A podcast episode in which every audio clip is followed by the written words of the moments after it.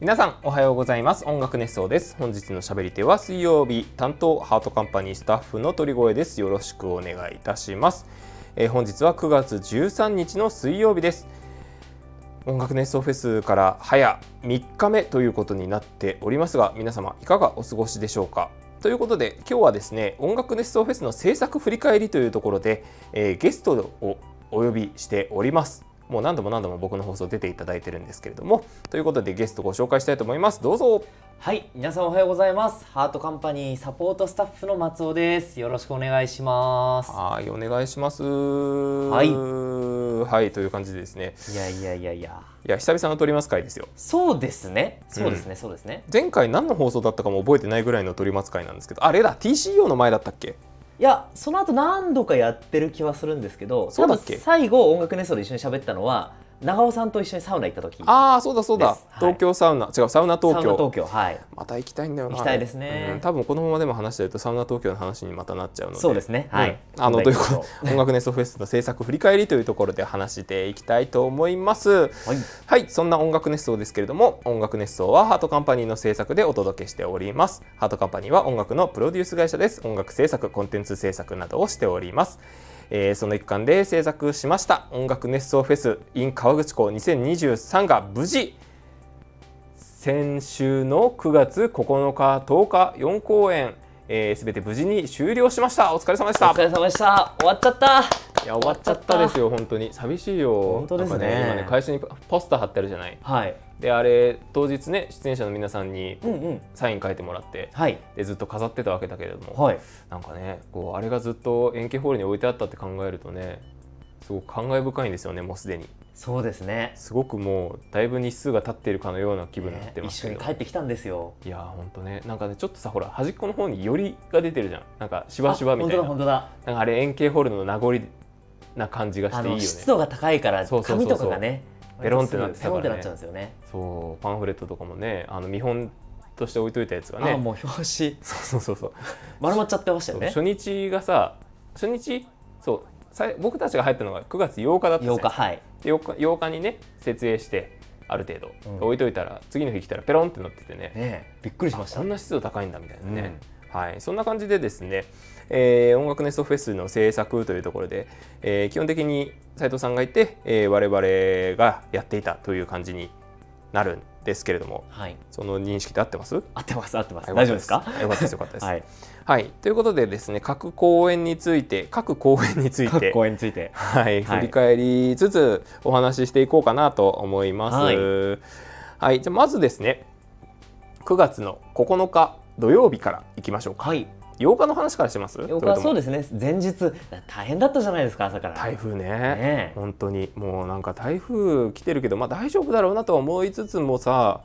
島宮さんが東京来れるのか問題とかさそうそうそうだから前日夜結構遅くまで僕らあの準備してたじゃないですか、うんうんうんうんその頃まだ小ぶりぐらいでそうだね台風これから本当来るのかなみたいな感じだったんですけど、次の日ね朝起きたらもうすごい雨でね雨強かったしなんなら搬入の時が搬出か搬出物販とかね会社から出す時が一番降ってたからねそうですよねなぜだかだから朝一で斉藤さんと電話したじゃないですか、うんうんうん三人で電話したこれ本当に飛行機飛ぶのか飛ばなかった場合,、うんうんうん場合のねそうそうそういろいろプラン考えンをちゃんとねて確認しなきゃって話してて、うんほんとねでもでも無事にね島宮さんも到着しはいで川口湖にみんな揃ってはいリハーサルもやれて本当安心しましたねいや本当にもうね、まあ、次の日まで台風実はずっと残ってたから、まあ、すぐね熱帯低気圧に変わったようですけれども、うんまあ、ななんとなくとりあえずはねあの開催にこぎつけたという形で、はいはい、8日大変だったな。8日、8日、そうそう、8日、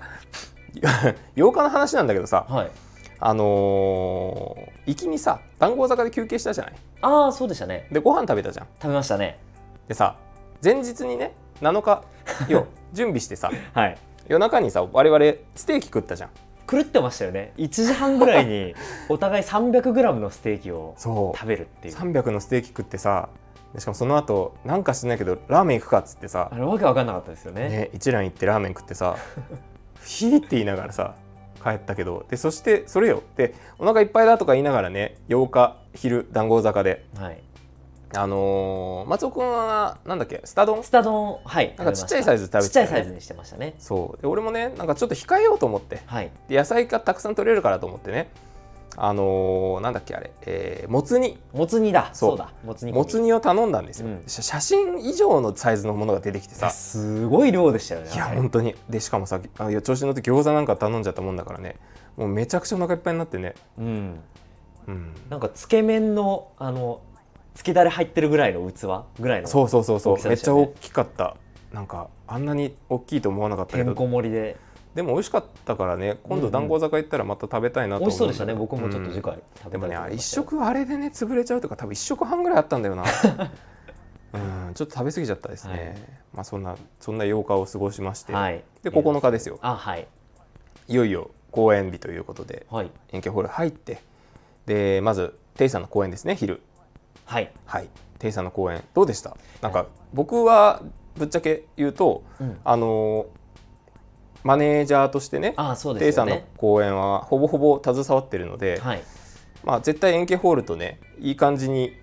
馴染むだろうなというか、あのー良い公演になるだろうっていうのはなんとなく予想ついてたんですけど、はいその松尾さん的にはうんうんどんな感じでした、いやもう本当にあの前回が、えー、と新宿のガルバホールでうんうんデビューライブ、あのファーストライブだったと思うんですけどその時も、えー、と日のと部屋っていうはいはいはいあのコンセプトでお部屋っていうあのテーマがあったじゃないですか、うんうんで今回川口湖円形ホールでルームっていう形ではまいた、テイさんのお部屋に来たような、えーイメージでっていうことでライブが進行していったと思うんですけどそうねはい、もうあの円形ホールのそのおっしゃっていただいた親和性っていうのももちろんですけど、うん始まった瞬間からあのテイさん2階のそうあの後ろからそうそう歌を歌い始めるっていう演出だったじゃないうんでうんすうんうかんもうあの時点で、うんあの空間がもうテイさんの空間になっていて、ルームねはいうんもうそれに引き込まれちゃっていや本当良かったね、はいあの演出ねそうなんですでそこからゆったりとこう、え1階に降りてこられて、うんうんうんステージであの音奏でるテイさんの歌声が、あの天井から降ってくるあの感じはいはいはいにはい、包まれて、うん、いなんて言うんでしょうもうこんなに贅沢なことあるかとや本当に、うん本当贅沢だったねなんか各公演これまでね2022からいろんな公演やってきましたけど、はいやっぱりハープとピアノとギターとっていう生音でもともと奏でられる楽器とのはい円形ホールの相性ってめちゃくちゃいいなって思い本ま当したね。ですねうんいやできてよかったですよね今回いや円形ホールで、でその音響的な面でも、うんテイさん事前にもともとあのアフタートークとかでも話してましたけどあのテイさんのハープってピックアップがついててはいあのギターみたいにしてケーブル挿してスピーカーにつなげられるようになってるんですけど、うん今回初めてスタンドマイクというところであの普通のマイクから音拾うようにしてていはい、やその辺のこだわりとかも含めてねすごくいい音響でね、うんうん、なんかその音が良いというかはい歌がいいというか、うんうんまあ、全てが良かったんですけど、はいうん、なんかそんな感じのテイさんの公演でしたね。うん、さすが僕はね、まあ、音響の篠塚さんのねい音やいや響もあって違う違う違う違う篠塚じゃないよ篠塚じゃないなん何塚だっけ、えーとちょっとね忘れちゃったんだよなも うえっ、と岩なんとかさんだよ岩なんとかさんかそうそうそうそう岩なんとかさん岩なんとかさんではいなんとか塚さんだよねなんとか塚さんですこれはいこれも別にあのだいぶうちはネタになるんでねあそうですね皆さん結構 MC とかでいじってらっしゃいましたけど、はいご説明しておくと前日にねあの食事に行った時にさはいそうで本当本当は岩塚さん岩塚さんって言うんだけど、はいそのうちの新人の飯島君がね飯島君がその名前をちょっと間違えてね清塚さんって言ってたそんうでだ、すね清塚さんだそうそうそうそうで清塚さんって誰やねんみたいなはいその流れからなんとか塚さんとかさ、はい清塚さんとかっていう風なあのムーブが生まれたという か、はい、ちょっとねこのうちわネタを説明するのですごい恥ずかしいんですよね。あそうですねはいはい、ということでペイさんの公演でした。ははいで続いて夜公演がスドミアですね。うんストミアいやこれもね本当に無事デビューライブがいや本開当催でですきよてうんだってリハーサルこの前日入り島宮さんが無事前日入りできて初めてはい、音合わせしたのがうん最初で最後のリハーサルだったじゃそないでうすか、そうそうそうなんですよ。そうなんです諸事情につきそうなんですよ。事前リハーサルができずっていう中でしたけどいやでもやっぱりさすがですねねだってもうステージ経験がやっぱ豊富なだけありますよ。うんうん、なんかやっぱ息が合うというぴっか。たりでしたねもう呼吸が一つになってましたね、そうなのよだから下宮さんが3回3回って言うけど全然そんなことないぐらいのうね、んうん感じでしたけどね、はいそう須戸宮なんですけどね、はいあのやっと僕話せるなと思っておりまして須戸宮って名前についていろいろあったじゃないですかはい島宮さんがねとか須藤さんがねとかそのトークライブとか、はいアフタートークとかでもい言っろいてろましたね話してましたけどはいそうこの須戸宮という名前事前に須藤さんとか、あとはあのー島宮さんとかにお伝えする前にうん実は僕斉藤さんからこの2人でユニット組むなら須戸宮っていう名前はどうだろうかとおお連絡をいただいてたんですよ。はいでまあなんかねちょっと複雑なね気持ちにはねなったわけですよ。 そうなんですすごいかまあ、正正直ね、うん正直あーすごい安直なまあまあまあ須藤と島宮ではい須藤宮、あーでもなんか、うん、ぽくていいのかな、うんみたいな。でなんでそんな風に思ったかっていうとまず実はこの最初の名前最初に名前を聞いた日僕ね調べたんですけど9月の7日だったんですよ去年の。 2022年そう9月なのか2022年の9月7日に斉藤さんからこの「どうだろうか?」って言われてはいなんかねその結局1年経ってるわけじゃないですかそっかで僕その時まだ入って数ヶ月ですよはいだからなおのことを多分この空気感っていうところにまあちょうまくねこうなんて言うんだろううまく馴染めてなかった あといーうなか、ね、るほどうん、あの大御所のお二人そのうユそニんなットがそう須戸宮とかそんな簡単な名前つけていいのみたい なって言ってたら、はいはいはいその実際に札幌に僕も一緒について行かせてもらいまして、はいえー、島宮さんと須藤さんと斉藤さんと3人で、えー、最初3人でって俺俺もいるから4人だわえっ、とそれいつ頃ですかそれいつ頃だったかなそのつ10月とか11月ぐらいだったかあなーじゃあもう本当に丸1年前から指導してたプロジェクトだったんですよ、ね、そうそうそうそう4月に生放送で発表しましたよね、う、うんうんうんじゃあ半年間の準備期間を経てってそうこそうとだったそんうですねだからなねるほその初めて会って4人で対面して、うん食事して斉藤さんがねどうん「須藤宮って名前どうでしょう?」みたいなってはい言った時のねあのーふお二人の絶妙な表情 ですよい想像がつきますねやなんか「あー」みたいな「あーうーん」みたいなさ、うん、今ちょっと須藤さんと島宮さんの顔が浮かびましたねそうそうそう、うんだから多分想像した通りの顔ですよ、うんでされててで,、まあ、でもねあの今となってはですけどめちゃくちゃなんか須戸宮ってしっくりきうまん、すしっくりきますよねなんならかっこよさもありますよね、うんうんっていう感じでそのそうそうそうこんな話もと思ったんですけど居酒屋さんで食事をしたんですねおお四北人海道そう札幌行って北海道そうあのねホッケの刺身があってホッケの刺身って僕食べたことないんですけどどんな感じなんですかえーっとねあのねなんて言えばいいんだろうね白身なんですよ まあもちろん ねあいや焼いても白身だから白身なんだけど、はいだからたコリコリしてるけどちょっとやっぱり脂が乗ってるというかはいだからタイほど上品じゃないがみたいな感じうんだタイタイうんそうねなんかなんて言えばいいんだろうわかんないけど、はいはいあのこの写真が出てきましたこれですかそうですそうですうわそれですプリプリしてそうでですねすそうあのすごいすごい美味しかったですうわあこれは美味しそうだそうなんです。でそれでねあの1泊2日の札幌旅行だったんですけど、はいまあその頃多分ねあの僕なんだあー多分音楽熱奏かなんかで札幌の夜の街でめちゃくちゃ食事をした話をしたかもしれないんですけどうん結局居酒屋さんに4人で行きました、はいでその後斉藤さんと2人で味噌ラーメン食べたんですよはいで味噌ラーメン食べてでその後、えー僕1人で1回2人でホテルまで戻ったんですけど、はい僕1人でもう1回夜の街に出てあ1人で夜パフェ食べて。そうそうか言ってましたねそうで夜パフェ食べた後にさらに寿司まで食って帰ったのえだ締めのお寿司居酒屋、えーラーメン味噌ラーメンパフェパフェ寿司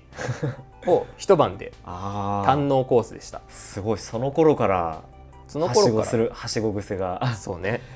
で、まあ、それでね、はいあの札幌を後にして、はいそうあの帰りのね飛行機で飛行機乗って帰ったんですよ、はいで乗ってた飛行機がさ駐機場に止まってそこからそのあのタラップみたいなのうんうでん一回空港内に降りて、はいでバスに移動して、はいでバスで飛行機にあ飛行機じゃないやバスで空港,、えー空港の,、はいあのターミナルに戻るみたいな便でさはい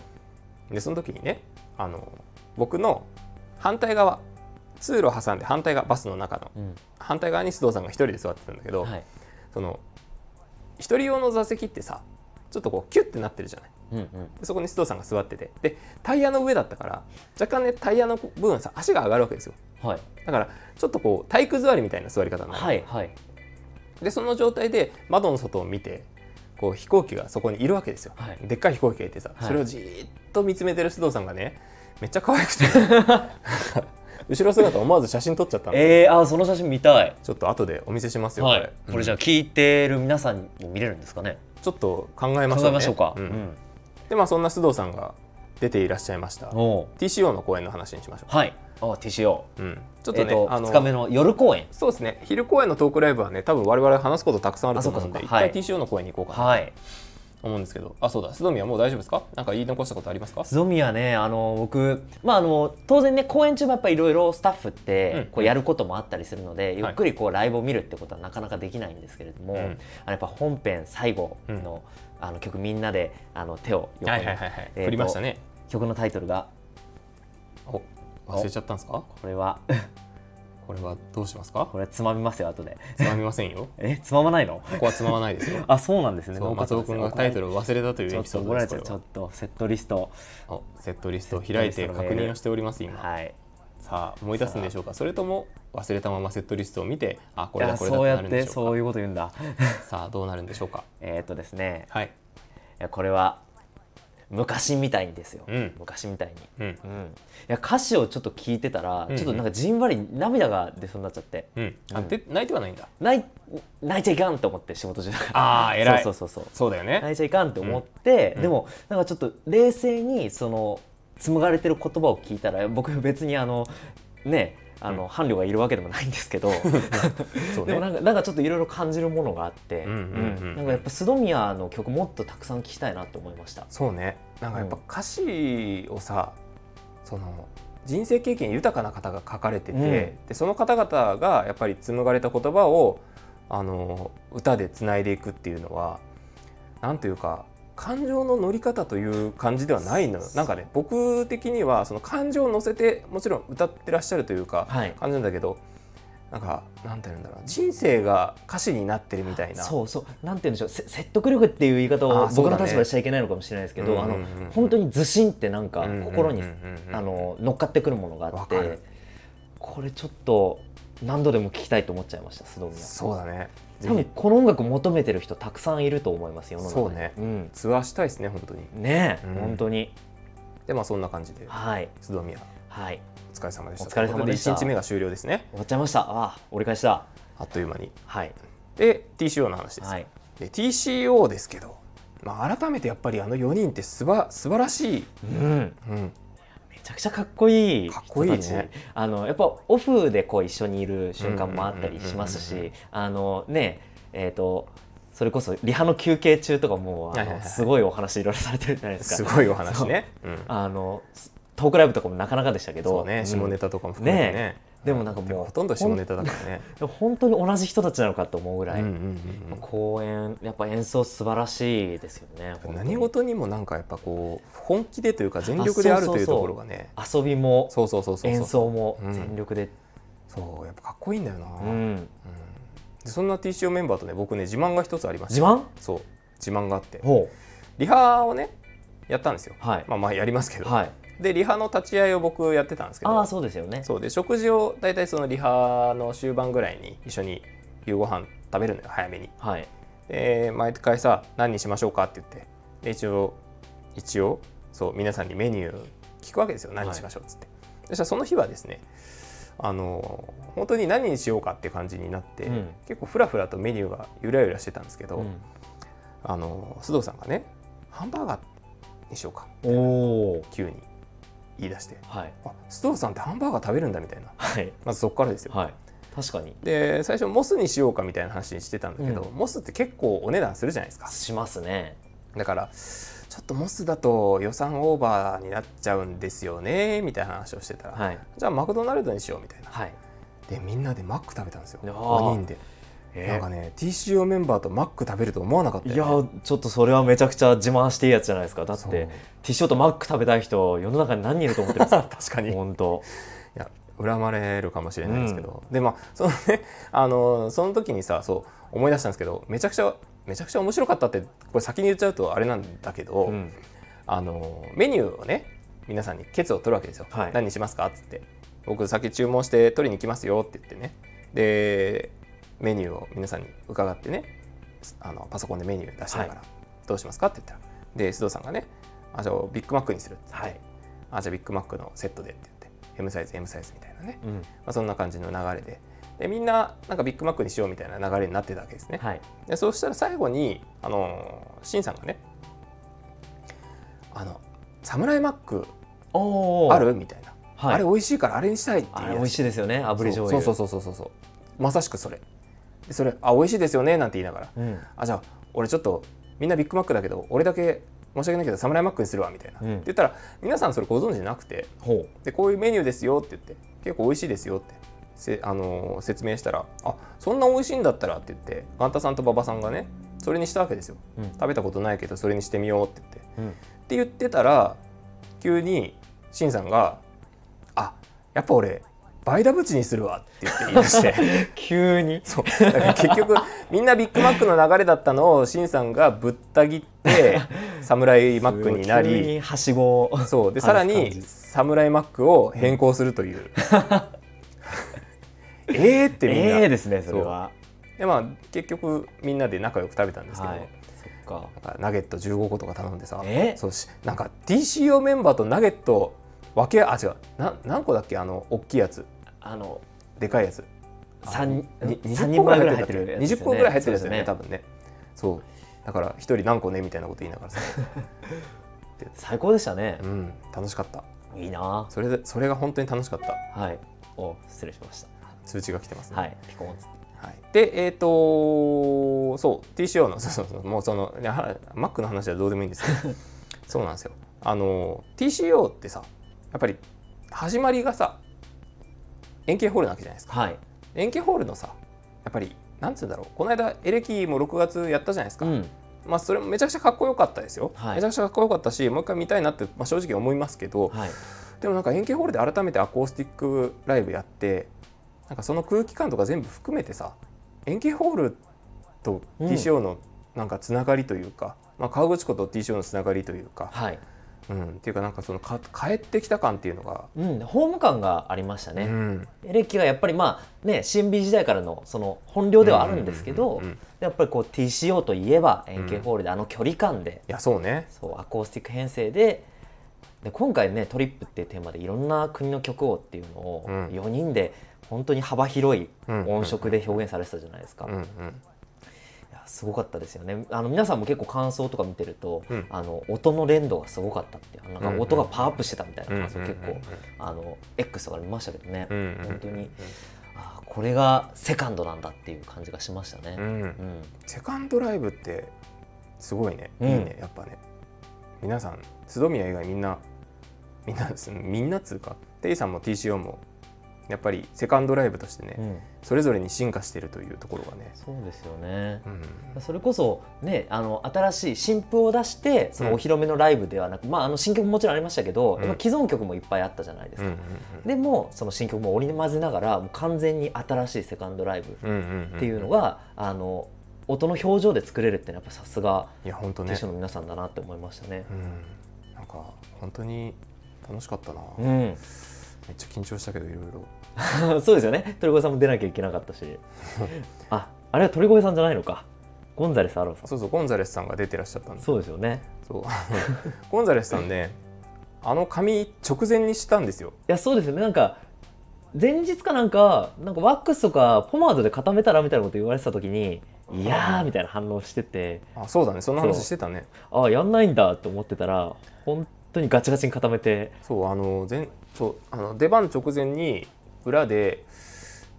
水をね手にもらって、うんそれべちゃっとつけてこう整えてみたんですよ、はいいやこれワックスとかあればよかったねみたいな話を舞台監督の山口さんとしてて、はいそういえばリュックにワックス入ってんなと思 って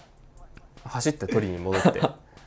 でそれをこうべちゃっとこうつけてですよなるほどビタッとしたんですよでしかもあれ実はわ眼鏡も変えてたの気づいた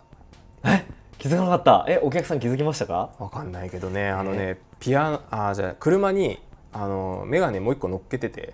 ほでそれを取りに行ってうはい眼鏡も交換したんですよ僕ええぜひあ旅の行写真はい思い出写真セットに入ってるのかね、そっかそっかそれで確認ですねそう普段の黒眼鏡じゃないんですあれうーんぜひぜひ見てみてください、はいそっかそっかはい、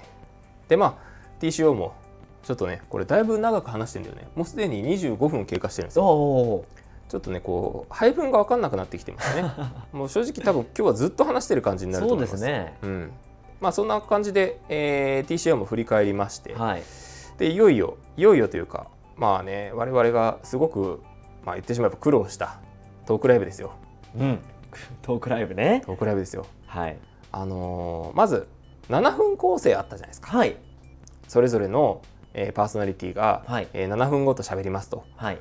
でそれは松尾くんのアイデアでねあーそうですねこれもう、ねもう今だから話せる話としてトークライブどうしようっていうふうに思っててやっぱこれうんもともと音楽熱奏が今月曜から日曜まで異なる方はがい担当されてて、うんあのまあ、一つのこうラジオ局うん放送局みたいな形に、あのなってるチャンネルだと思うんですけど、うんまあ、これをちゃんとやるにはクロストークももちろんいいんですけど、うんやっぱ月曜から日曜までちゃんとトークでつなぐっていうそのトークリレーは絶対やった方がいいだろうなと思ってたんですよ。はい、ただ円形ホールで皆さん座っていただいて、うん一人一人のトークを順番に聞いていくっていう感じだとなんかちょっと講演会っぽくなっちゃううんうんなっていうのがあってそれ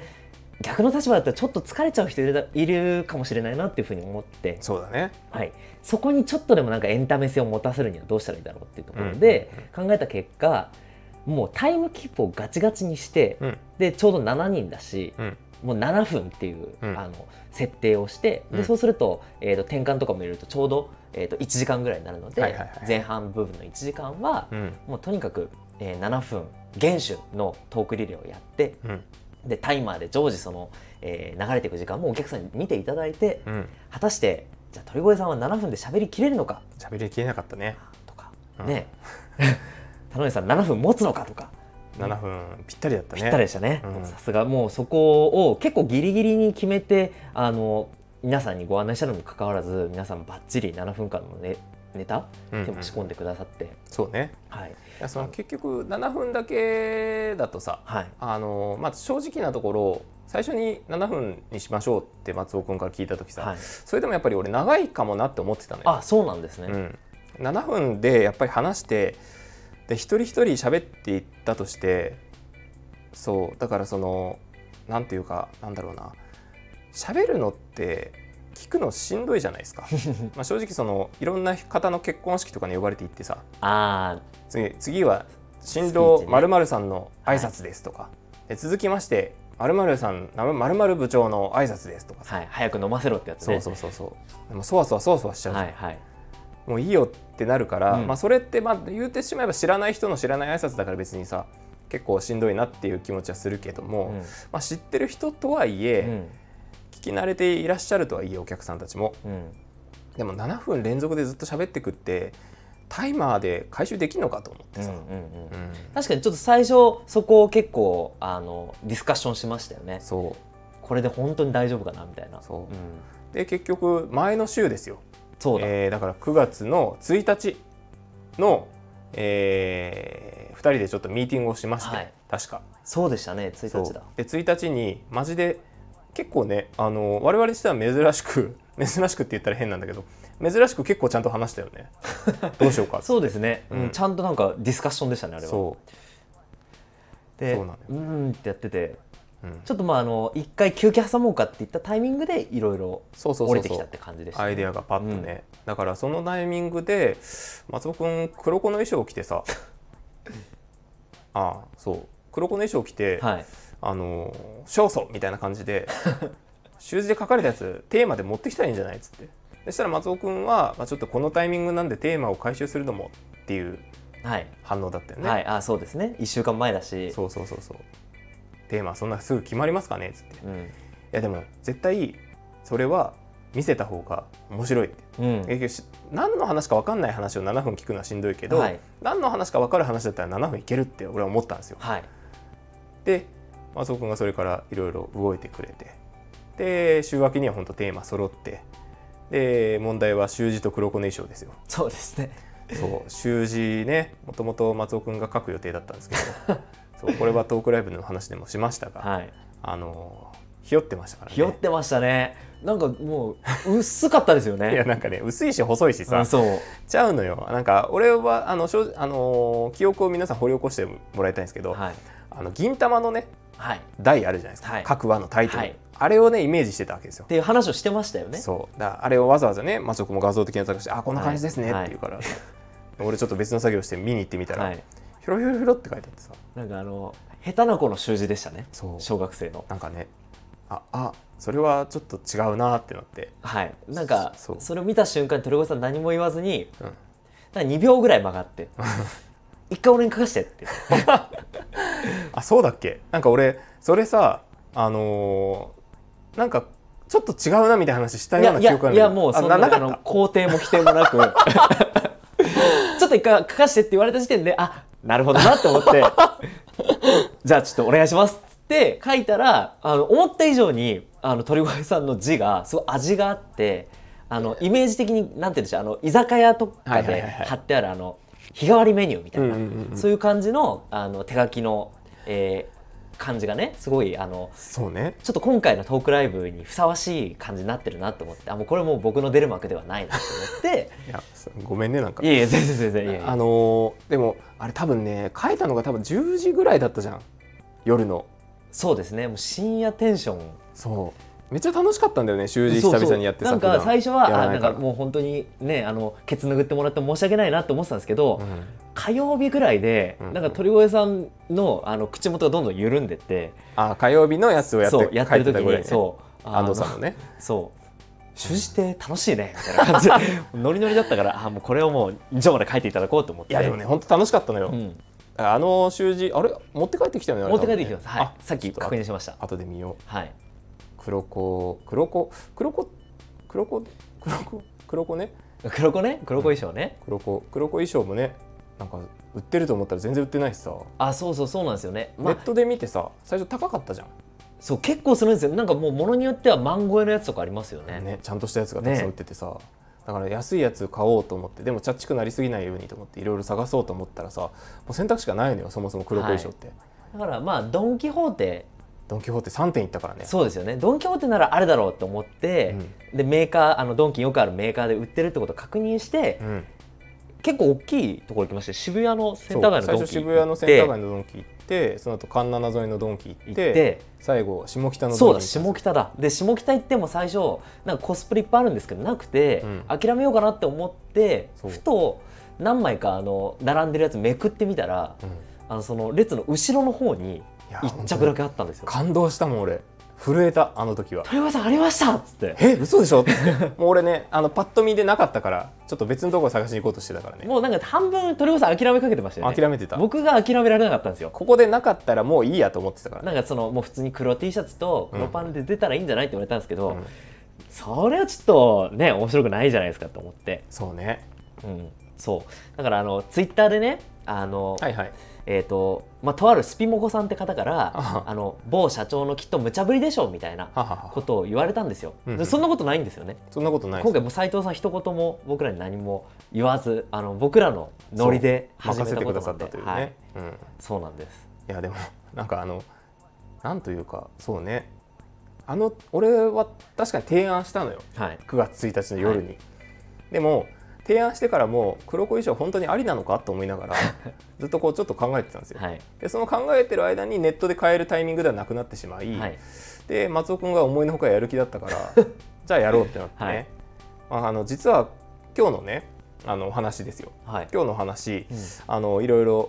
振り返るためにある程度の台本というか、うんうんまあ、なんか構成をこういうふうなこと話そうかみたいなことを考えててね、はいえー実はこうこの中にさ、えー黒子は結局誰だったのかっていう人文があるんですけど、はいまあ、めちゃくちゃ普通に話してるからもあうこれそうではすね確かに普通に話しちゃったうん、これはいいか。まあいいんじゃないですか、うんまあ一応あのツイッターで反応いただいた方には、うんうんあの僕の友達ですそっくりな僕の友達ですみたいなことあをーネタで返してたんですけどつまんないねつ。まんないでしょ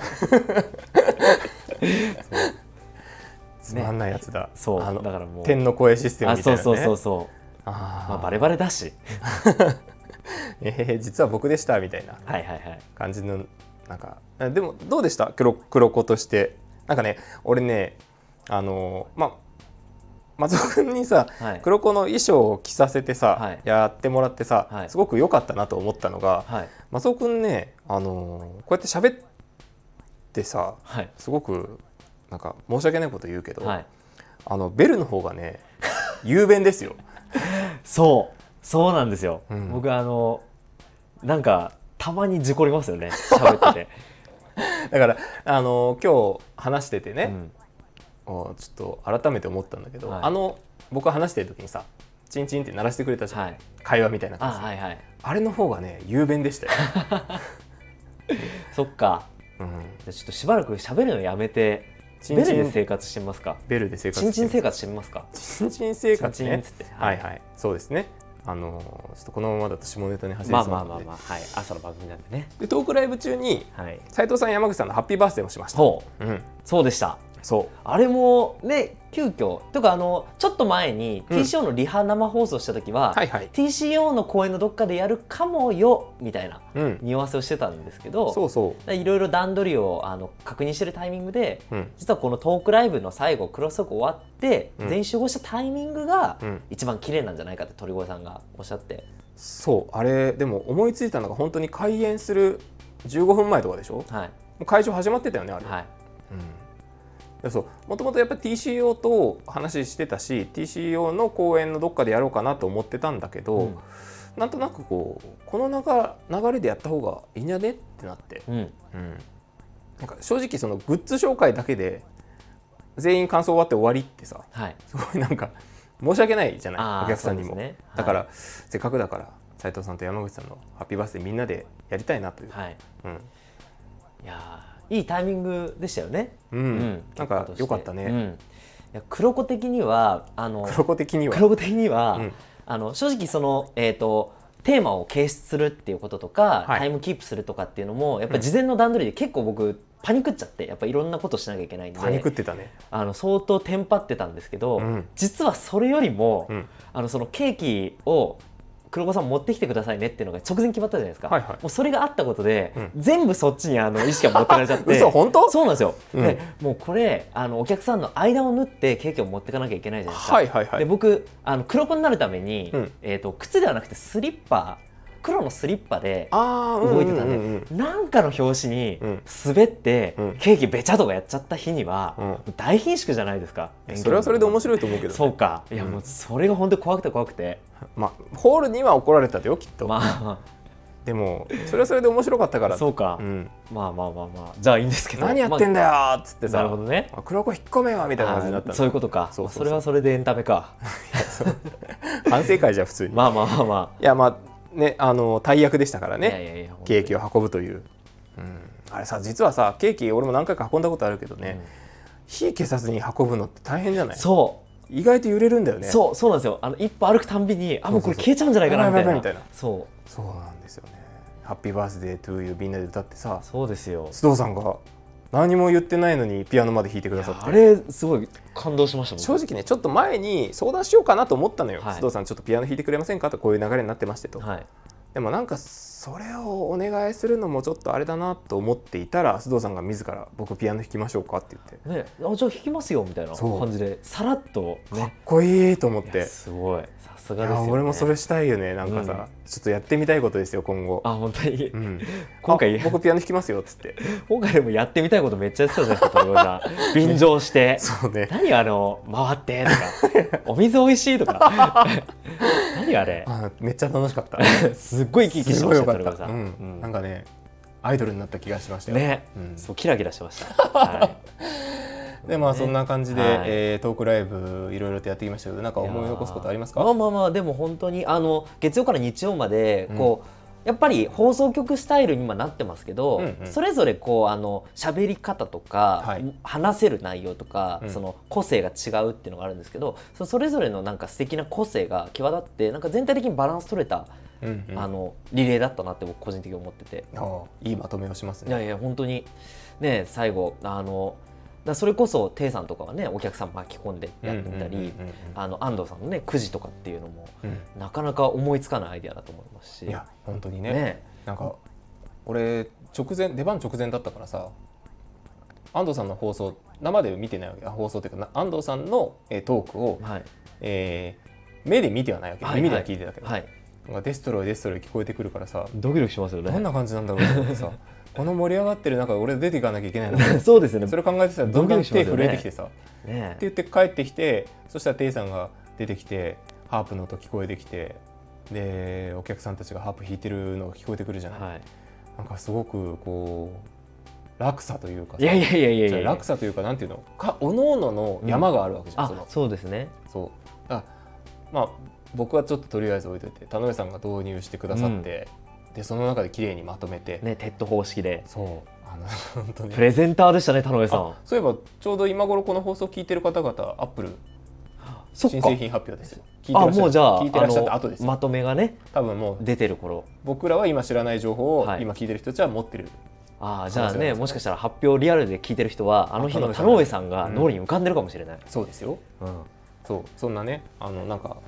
そうアップルのプレゼンター風のそうそうそうそう田辺さんがいてで安藤さんがデストロイってやって、うで俺がアイドルの真似事やっんやってて店員さんがお客さん巻き込んでそう綺麗な音をみんなで奏でてそうで馬場さん馬場さん T ショーはなんかひたすら下ネ タを本当ギリギリだったよねあれね、ギリギリギリアウトでし たねあれアウトでした僕あの確か多に分円形ホールで、うんうんちゃんと行った 人って多分あの人たちが最初で最後なんじゃないかなって僕思っ確かにてて、確かにうん、円形ホールだよねあそこねそうそうなんですよ本当そうだよねバキューンの一つでも入れればよかったなと思って確かに確かに、まあでも何の話をするか分かんないしでしかも結局3位だけで終わっちあゃうしさそうそうそうねベスト3って言ってそうそうそうそう3位だけで終わるっていうねでで焦る菊田さんですよ次そうはサイキックのねそうまさかの菊田さんの方が喋るっていうさねおでもあれすごい面白かったですよねもそううどっかんどっかんさ笑うすがですね、ううんんでそれをさらに超えてくる島これ村さんですよそうそうそうデストロイヤーっていう全部デストロイヤーでしたかいやらでもね本当須藤さんとのうんもう息がその演奏ももちろんそうですけどトークも息ぴっわたかりるで、絶妙なあの間合いと距離感そのね夫婦漫才見てるみたいなそなんかトークユニット的な感じでもいけそうなういや絶対須藤さんから怒られるよそうですね失礼ししま したもらいますねこれは、うん、でも本当にだから月曜から日曜までそれぞれの山があって見どころがあってうんなんかトータルなんかこうただの講演会で終わんなかったといいうやか本当そうなのようん、これは本当あそこでしか見られないそしてあの距離感でうんうんお客さんが、うんあの男男女を見守るって形じゃなくて、うんうんフラットな状態でうんあの一緒に楽しめたっていうのが大きかったんじゃないかなそうねうん、うんもうあの公演はやっぱ円形ホールならではですよねならではですね、ううんいやー楽しかったですん楽しかっったね、いや本当楽しかったんだよねトークライブ、うんなんかめっちゃ緊張したけど何喋ったか全然覚えて緊張ないしました本当にしてたよだってあの面々まとめられるた話振るとかさ確かにあの個人のトークよりもあうのんクロストークの時の、あそうそうそっちの方が緊張してた鳥越さんの方が確かに珍しいなと思いましたよいやいや珍しくないよあれだって正直さ一番下っ端よ俺あの中でまあまあまあまあ、年次的にも さステージ立つのにもそっかそっか対してもさ確かにで最初あれですよねグッズ紹介をちゃんとやってもう終わりって予定だったんですけど、うん当日斉藤さんがいや「クロストークもっとやろうよ」みたいな感じでそうそうそうそでさらにその後サプライズもしなきゃいけないみたいなねうそうそうそうそういろいろ自分で詰め込んじゃったからねそうですよねそうなんですよだから多分大変でしたよねし進会も進行もいや、うん、まあ多分た多分楽しかったんだと思うんだけど、うんでもめちゃくちゃ緊張したねうんなんかあのね話しててあこの話だったらこの人に触れるとか、うんうんこの話はこの人に振ろうとか、はいっていうのをこうすごい考えながら回してると言葉が出てこないのよ。ああそうあそっかそっか、うんそうですよ目の前にお客さんもいますしねそうなんかやっぱりお客さんたち喋ってる人の方を見るじゃないですか、んだからすごい緊張したあの時は確かに目の前にいますからねお客さん本当にだって1メートル先におおねえ客さんいるんだもん、そうですよね、うんそっかいやそうーさすがでしたでも斉藤さんもねさすがですよ菊田さんとですね2人でなんかすごく助けてくださって、ううんんうんていうかもう出演者皆さん助けてくださそっうてですね本当安に藤さんの愛の手といいね、ねうん、だからあのやっぱり生も遠く慣れしてるからさよかったですよ本当に今日ねあの早速昨日か、うん昨日の配信で安藤さんあの出そろ出揃いの続きやってました けど、うんそうかそうかそうだからしばらくは多分ね音楽熱奏の振り返りとかされる方もいると思うんで、うんうんうん今週の音楽熱奏もねいやそうで楽すしみねにしていただいて引き続きこうしてねね各曜日楽しんでいただければと思いましたよ、そうですね、はいすごいいいまとめじゃないですかはいさすがじゃないいやです次に行かないとかそうねもう45まだま分経だとうそとうしてる話すかこらといねっぱいありますよそうですねちょっと一旦ここで休憩しましょうかあ我々そうですはかはいあのこのまま放送はね多分続くと思うのであそうですねサクッと次一行くんで時停すけど止をしましょうか一時停止をしてですね、はい、ちじょゃっあと一水服分補給とかしたいと思いますはいはいということで後半戦ですよはいあの実はこれで今10分ぐらいがけ実は経過してまして、うんえー休憩をちょっと挟ませていはいただきました、なんかね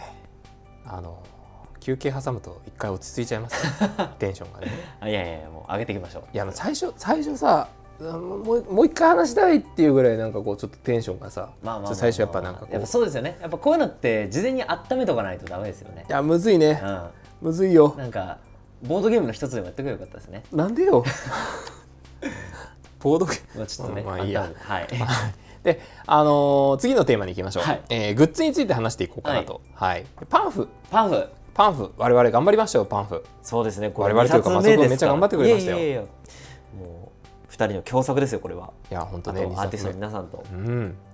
街の皆さんと、パンフね作るの楽しかったねなんか今年はねそうですねねでもこれ去年二冊目マジですよいやだからさ去年さマジでさ何もわかんないのにさパンフ作れって言われて さもうあのトークライブでもお話ししましたけど僕はそうですよねあれ、うんあれ結構唐突でしたよねというか僕最初、うんなんかそのパンフ作ろうと思ってるみたいな相談をお電話でいただいて、はい多分鳥越さんがその時運転してて斉藤さんが僕に電話くださってああそうだそうだでパンフってあのあったら面白いと思うどういう記事があったらいいと思うみたいな話うをんうんうん3人で意見交換したんですけど、そうだそうだその時まさか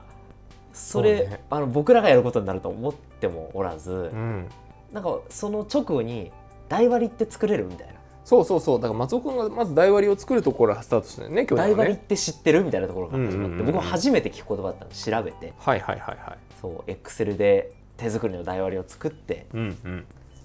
でああでもそなういかこうでもないっていうところから始まって。そうね、はいでも今年はねなんだかんだスムーズでしたね最後までやっぱねり去年の型とかあのノウハウがあったっていうところと、やっぱり何よりあのアーティストの皆さんもそうですしあの、うん街の皆さうんうんんとの、まあ、連携の体制がやっぱり去年いやねそれはもう一応通してあねったので松尾君が作ってくれたご縁ですよいやいやいやいやいやもうもう本当ねもうどの店に行ってもね松尾ですけどで通じいまやすいかやらいやねいや、まあ、そうやって。松尾ですけどつってあ松尾さんっ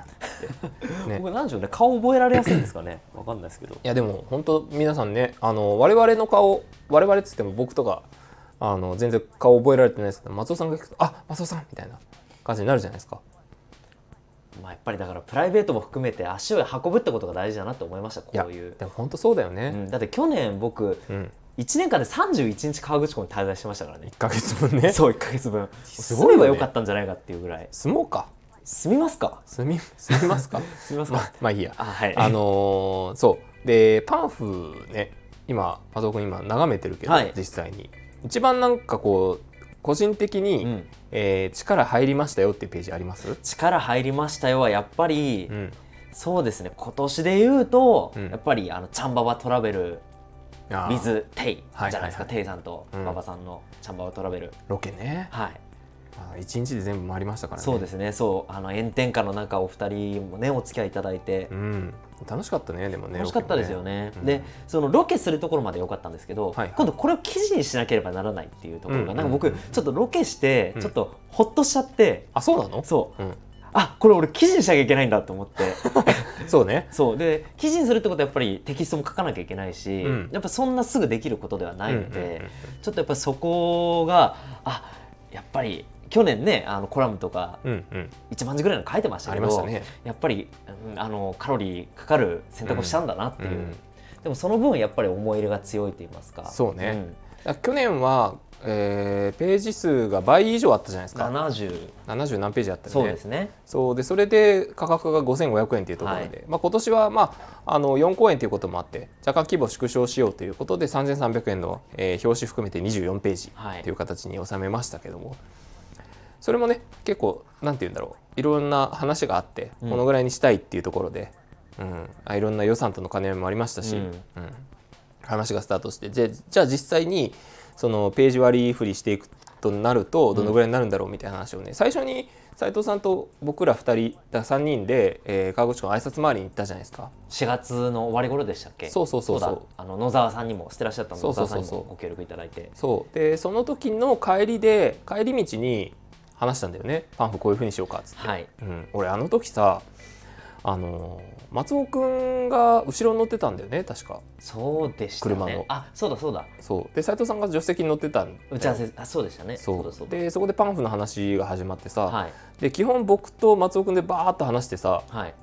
で斉藤さん特にあの時何も挟まなかったじゃないですかそうですねだからねちょっと大丈夫かなと思ってちょっと怖かったんだよねいろいろ話をさバーッとしててさ、あはいはいあこのぐらいわかりますじゃないと厳しいと思うとかって話とかさ、はいお金の話とかねそうでいすねろいろしましたけど、はい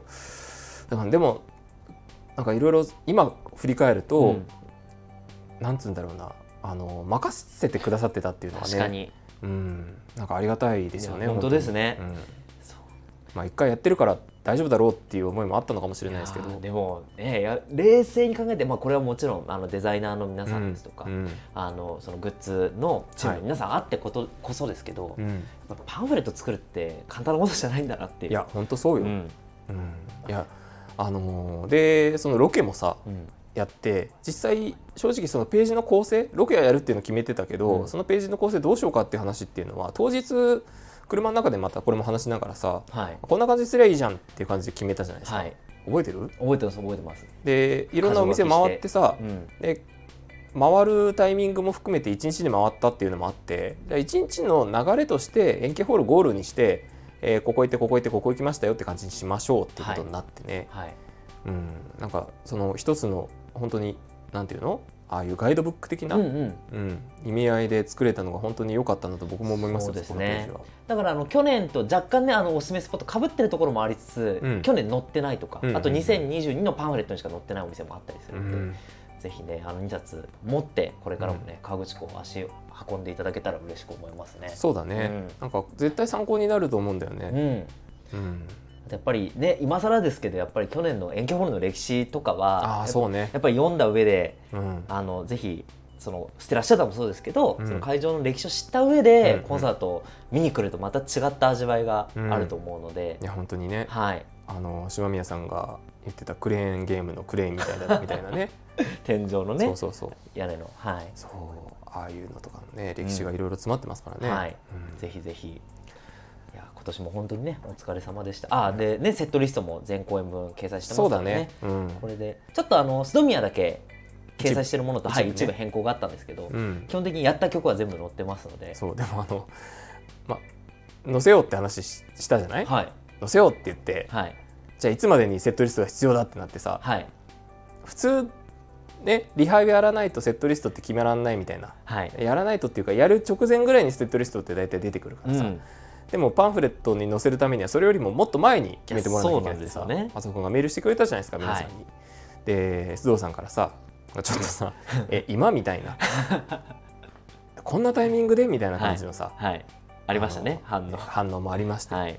で「なんとかお願いしますよ」って言ってねはい載せていただいてね、はいでも良かったですねセットリストも載せてそうですね頑張っはてい、うん、なんか本当クラシックのうんコンサートのパンフレットみたいな感じで、ううんんうんうん綺麗にデザインしていただいていや本当にいいパンフレットでした今年も、はい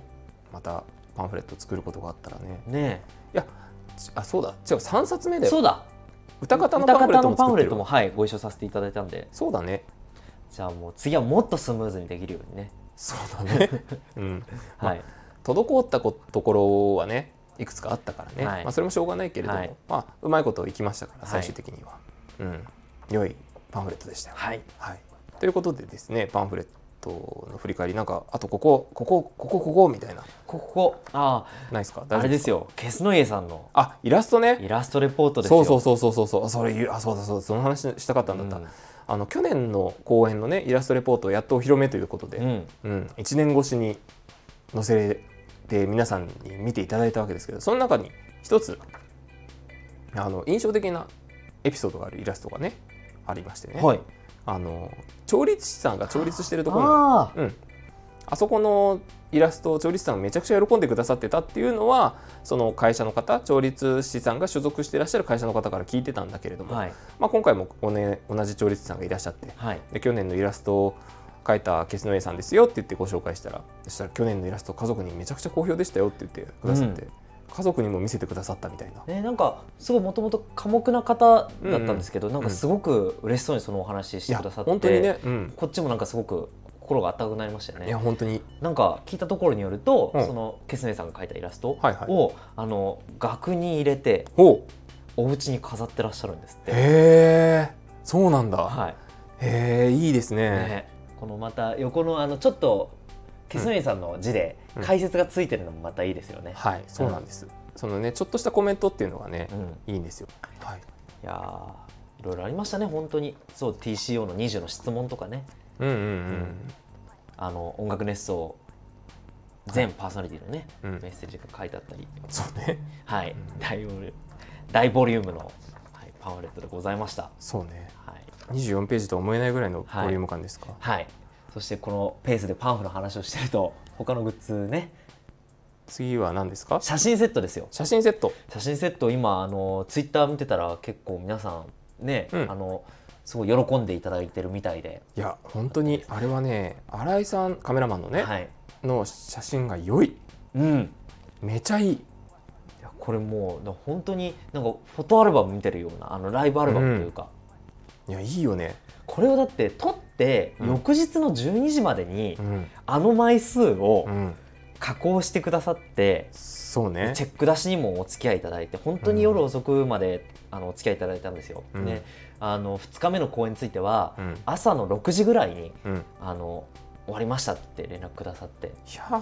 そうなんですでそこからね皆さんにも確認いただいてうんっていうこのスピード感に対応いただけるってまずありえないじゃないですかそうだねうん普通に、いや本当ありが新井さんあっての企画でしたからね、うん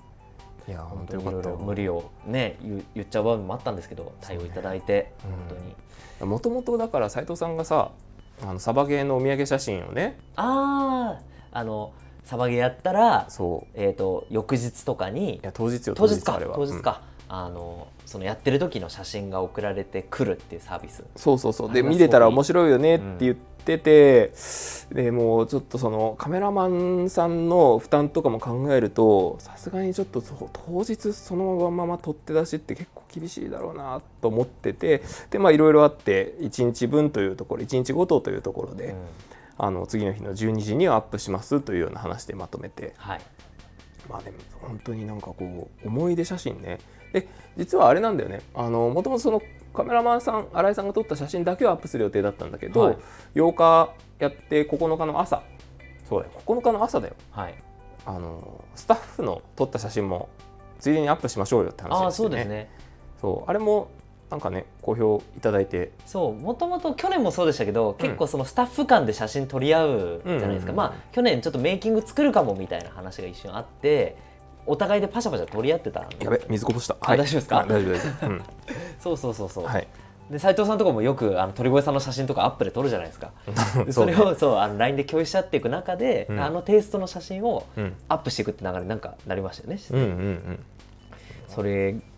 その中から厳選いただいてうんうんあのアルバムに上げて結果、うん最初なんか1日あたり20枚ぐらい15枚から20枚って言ってたのがそうだね70枚ぐらいトータルあそうなんだそうそなんですよんな上がってるんだ、はいもっとかもしれないっ今うんていうぐらいなんでそうねはいいやよかったよあのこの企画本当になんかね楽しかったねやっててねそうですねもう、まああ、かの各所多分たの大変だった人がめちゃくちゃいるからね、でもあんまり言う言えづらいなとい思っやいたやんでだけども結果として、うんやっぱりあのすぐその余韻に浸ってる中すぐ思い出がうん手元に戻ってくるってはいやっぱりいいですよね。いやいいよねうんうん誰だったかなあれかな誰だったかな菊田さんかな、うん菊田さんが確か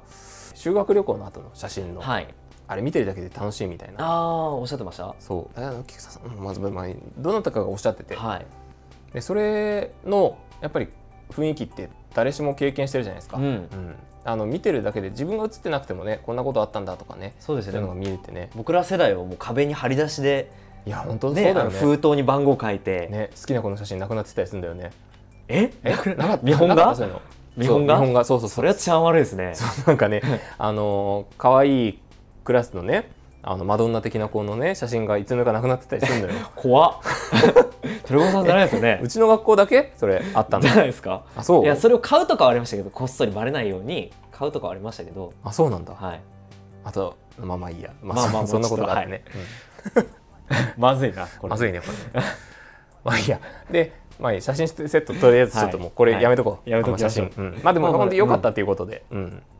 いや本は当新井さん、ありがとうございましたありがとうございました、うんうんあでとはそうあとはファーストライブにファーストエレキデバーンの時に出した TCO の缶バッジ、ね、これもまた第2弾ということでね、はい好評いただきましてはい、あの無事に完売ということでね、はいい、、やー缶バッジね TCO の皆さんの缶バッジっていいよねなんかねかっこいいんだかよっこいいですよね、うんやっぱりもうキービジュアルがあのカチッて決まってるのもあるし、うんうんうん今回あのロゴが入ってるあの缶バッジの,、うんうんうんうんあの背景の,、はいはいはいあの色使いがうんめちゃくちゃクールだったじゃないえですか、メンバーカラー決めた回ありましたねあれうはんね、うんかっこよかったそうそあのトークライブの時に馬場さんが一個試しで弾いたじゃないですかうんでそれがあのそのロゴのバージョンあロゴだったんだでそれを確認して馬場さんはうんなんかチェッみたいな感じでしまって戻したんですよだからその馬場さんが弾いたやつがもしかしたら誰かの手元にあるかもしれないあってことなんであのあのロゴのバージョン、手元にある方は、うんこれ馬場さんの指紋付きかもしれないってだから思っていただいて TCO の後にあ違う違う違うトあーそクうライブのトーク後ライブのに後に弾いた人 TCO はの前に弾いた人、そう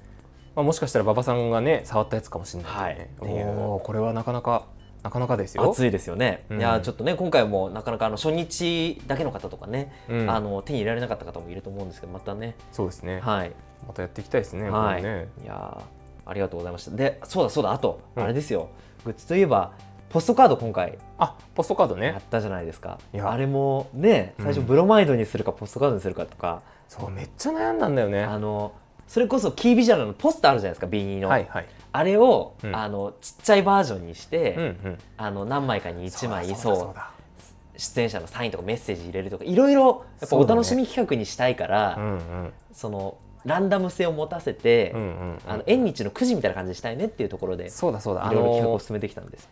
でブロマイドにするかポストカードにするかそうそう A4 サイズポスターとかね、うん B5 サイズポスターとかさいろいろ悩んだんですよねありましたよねそうそれこそあのコレクションのこと考えるとブロマイドの方がって方もいらっしゃるかなって思ったんですけど、うんうんうんでも最後鳥越さんのアイデアでややっぱり、あの旅だし河口湖だし、ちょっとこうお土産感覚のあるものの方がいいんじゃないかっていうところで、結果それこそあの切って出してはあの送ったりもできるポストカードっていうところでうんうんうんうん着地しましたね。そうですね、はいでもサイン引きもねサイン入りが当たる当たらないみたいな話とかもね、まあ、それも含めてあとはかぶるかぶらないとかも含めてね、皆さん楽しんでいただいてたようで、はい、あのサインもね当日書いていただいたんです そうよね。ですねそうでそうなんですしよかもあの人によっては一人ずつあの1枚ずつメッセージ変えてくださった方とかいて、だからそれぞれがみんな当たりであってね、はいそうすごい楽しかったなあれ、ね、またそのあのポストカードのトレードとかはいはいで、あの会場の外で、うんいろんなファンの方同士のこう輪ができてたのがまたすごく良かったなとそう思いましたそうそうそれもね作りたかったんですよ、うん結局そのグッズランダムやるとさファン同士でコミュニケーション取ってもらえるじゃないですか、そうですね僕も大好きなんでそはのいコミュニケーション、はいあのなんならトレードするためにグッズ買ったりするからね、はいああなるほどねうんなんかね昔その昔一番くじにめちゃくちゃハマっててはい一番くじでとある作品のねフィギュアがどうしても欲しくてさ、うんあのー秋葉原の街でねうんうんずーっと一日中2日間にわたってはい土日ですよ朝から晩までずっと立ってさ iPad に「何々出します何々譲ってください」みたいなの書いてずっと立って持っててへえそんめっなちゃ楽しかったからなあれそうそうなんですねそんでなトレード用のグものを買うためにまたくじ引きに行くみたいなはあただただただトレードが楽しくて、はいはいうん、そんなことしてましたよ僕あはそうそうなんですねそういうこともあってあのランダムにして皆さんとコミュニケーション取ってもらいたいなっていう思いもあってうんそうあの今回のグッズ売り場外に向かってたじゃないですか、うんうんうんであのなので、えー、と会場前からも買うことができてそうですねあの会場の、えー、と入場口の横が、はいまあ、喫煙所になってるじゃないですか あのたまり場みたいになったてまりす場よみねたいなそうなんですそうなんですでタバコ吸わない人もなんかそこになんとなくみんな集まってきて、うんうん会場を待つみたいなうんうんうんうんあのあの空間がなんかちょっと今回の音楽ネソフェスの空気感を象徴してたなと思ってて、うんうんうんそれこそあの演者の人とかも普通に出てくるじゃないですかそうだねこ外の様子見に、うんうんでそこであのアーティストの方とファンの交流が生まれたり、うんそういうグッズ交換みたいなあそことそこ仲良くなったんだみたいなお客さん同士の交流がはいはいあはいはいったりしてうんなんかすごく嬉しかったですよね。あうんーやっぱファンのことを松尾君はよく知ってるからねあのいあーろんな方のことそうですをねはいなんかそういったところの盛り上がりというのも、うんなかなか感慨深かったですね。本当にそうでねあの TCO の公演直前もう最後のチャンスっていうところで あそうだ鳥ね。越さんがそう急遽あのどのぐらい余ってますかっていうんでこのぐらい余ってますよって持ってったら、いその場でなんか買ってくださる方がちょこちょこ出てきて、はいですごいなんか盛り上がってねあの皆さん入場せずにそこであのポストカードたくさん買ってくださって、はいいやねあの怖かったのよ自分 で聞いてくださいって言われてさ、聞いてさ当たっちゃうわけねすごかったですよねあの本当に鳥越さんのもう渾身の1枚でお願いしますって言われて引いたやつが3入りとかでさ3入りとかいやね本当ね仕込みじゃないんですよあれは。すごいですよね本当にマジでななんとなくこの辺かなと思って引いて、まあ、もちろん当ててあげたいという思いがあってはい引くわけですよ。はいで実際当たるじゃないですか。はいマジでねなんかもう本当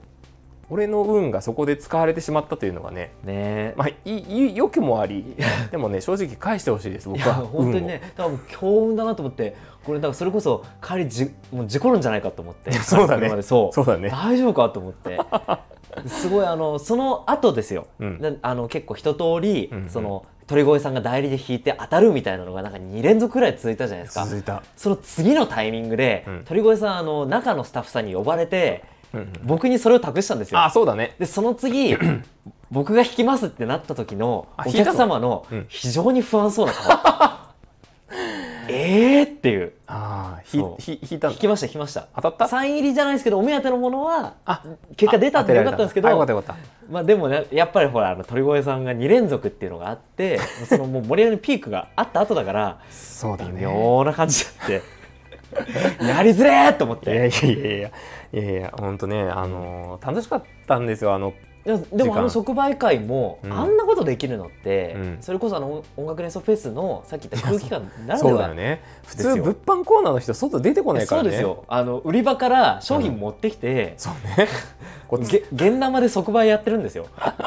のピザ屋その、うだよね昔のピザの出前みたいあなそ感うじそうでそうそうポケットに小銭入れてさそうそうそうそうえー、と100円200円つってそさうそ出うしてさおかえお釣りお返ししてさそれがなんか一個のイベントみたいになってましたもんね、うんうんうんうんお客さんもすごい盛り上げてくださっいやて本当に助かりましたよ、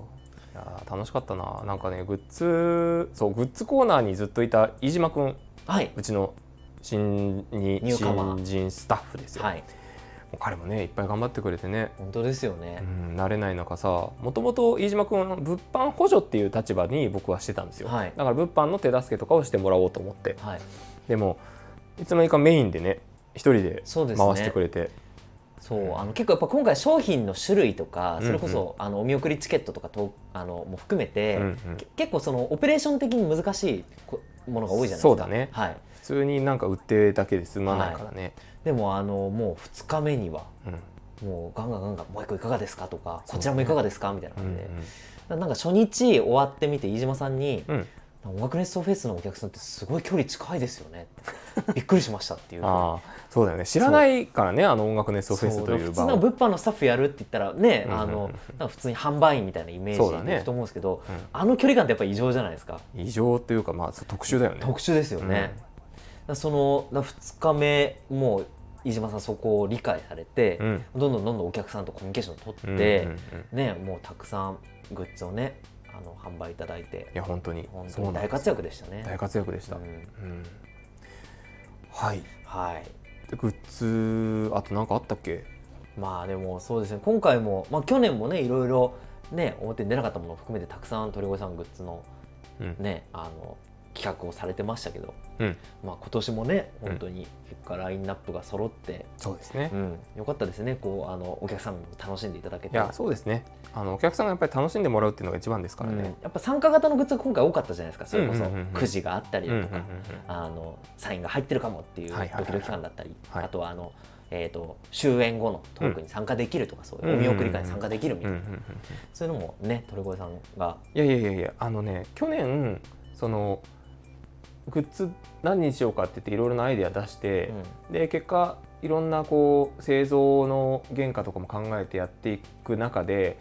結構諦めたグッズとかもたくさんあってでこういうのもいいんじゃないかああいうのもいいんじゃないかっていろいろ考えながらやってたんだけれども斉藤さんから一つキーワードとしてね「ものじゃなくてこと」っていうところがね、うんうんうんあったからそれってねやっとなんか今年のグッズ制作の場で理解ができたっはいはてい感じですね。確かにいや結局パンフレットもものなんだけどあのそれこそその「ちゃんばばトラベル in 川口湖 with テイ」のコーナーとかも、はい、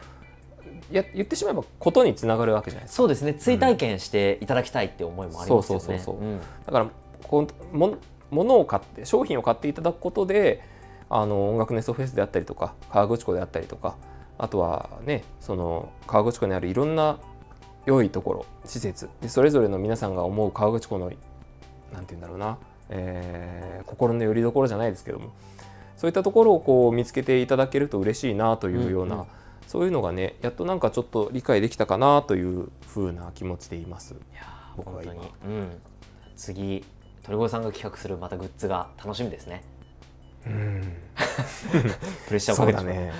そうだね。て圧をかけたところではい。次いきますもうか。はいえー、と次が、まあ、グッズはこれで全部話したそうです大体話しましたねはい、お見送りチケットとか、まあ、さっきねあのアフタートークのうんうん話うんうもん。ちらちらしてたので、そうだね。そうだね。そうだね。そう。ということでですね、大体これでだいぶ話してきたかなという感じなんですけど、めちゃくちゃ長くなってますね。これ誰が聞くんだろうね、これね。本当ですねうん、まあいいや。でもいいん ですよ。なんかこれ、我々多分ね、あれなのよ。音楽ネストフェスが終わりきれてないんですよ、心の中で。そうなんですそうだからねちょっとね放出しないとはい終わらないんですよ、ああ確かに、うん、だからね多分俺今日一緒に話そうよって言ったけど、うんちょっとそれが結構気持ちが強かったかもしれないああまだやっぱりロスありますよねあるうん昨日昨日って今日は話してるのこの放送の前日の火曜日なんですけど、はいだから月曜日よ音楽ネストフェス終わって次の日はいでめちゃくちゃな疲労感が襲ってきてたわけですね、うんはいでそれであのーちょっと午後お休みをいただいて、はいあのーちょっとこうまあいろいろこう体調とか整え直そうと思ったんですけど、はい何を思ったかふと河口湖行きたいなって思ってほ自分の気持ちの中で今から河口湖に行って例えば、まあ、温泉とか入ってうん帰ってくるってありなんじゃないかっうて思ったんだけど、あやめといて正解 でしたー言ってたら多分もう今多分もっとテンション低か った日ねいやでも本当にそうですよねうん、いやいいよ大大丈丈夫夫ですか大丈夫ですか大丈夫ですかそうやっぱり僕も昨日一日ずーっと、まうあ、んちょっと頭がもう重いっていうのも本当疲労もあったと思うんですけど、うんうんうんうんやっぱりねまだね次の仕事してるんですけど、うんあの心は音楽熱奏フェスなんですよ。そうなんだよね、うんやっぱりまああれ楽しかったなとかいや本当にまあ、反省も含めてですけど、うなんかいろんなことがやっぱりまだ河口湖に紐づいて、うん頭の中でフラッシュバックしてて、うんうんちょっとねなんかねしんみりしちゃったけど、うんあの本当去年も言ってたけどあの帰りの車の中でも話したけど松尾君と一回プライベートでね、うん河口湖行きたいね、なあ行きましょう本当に、うん行こぜひう、うんもうね、それこそ今回は9月でしたけどやっぱり河口湖って四季、どの季節に行ってもいろんな楽しみ方があるじゃないですかそうだねんなのでねあのまた音楽レースフェスとはまた違う時期に行ってうんうね、んうんうん俺ね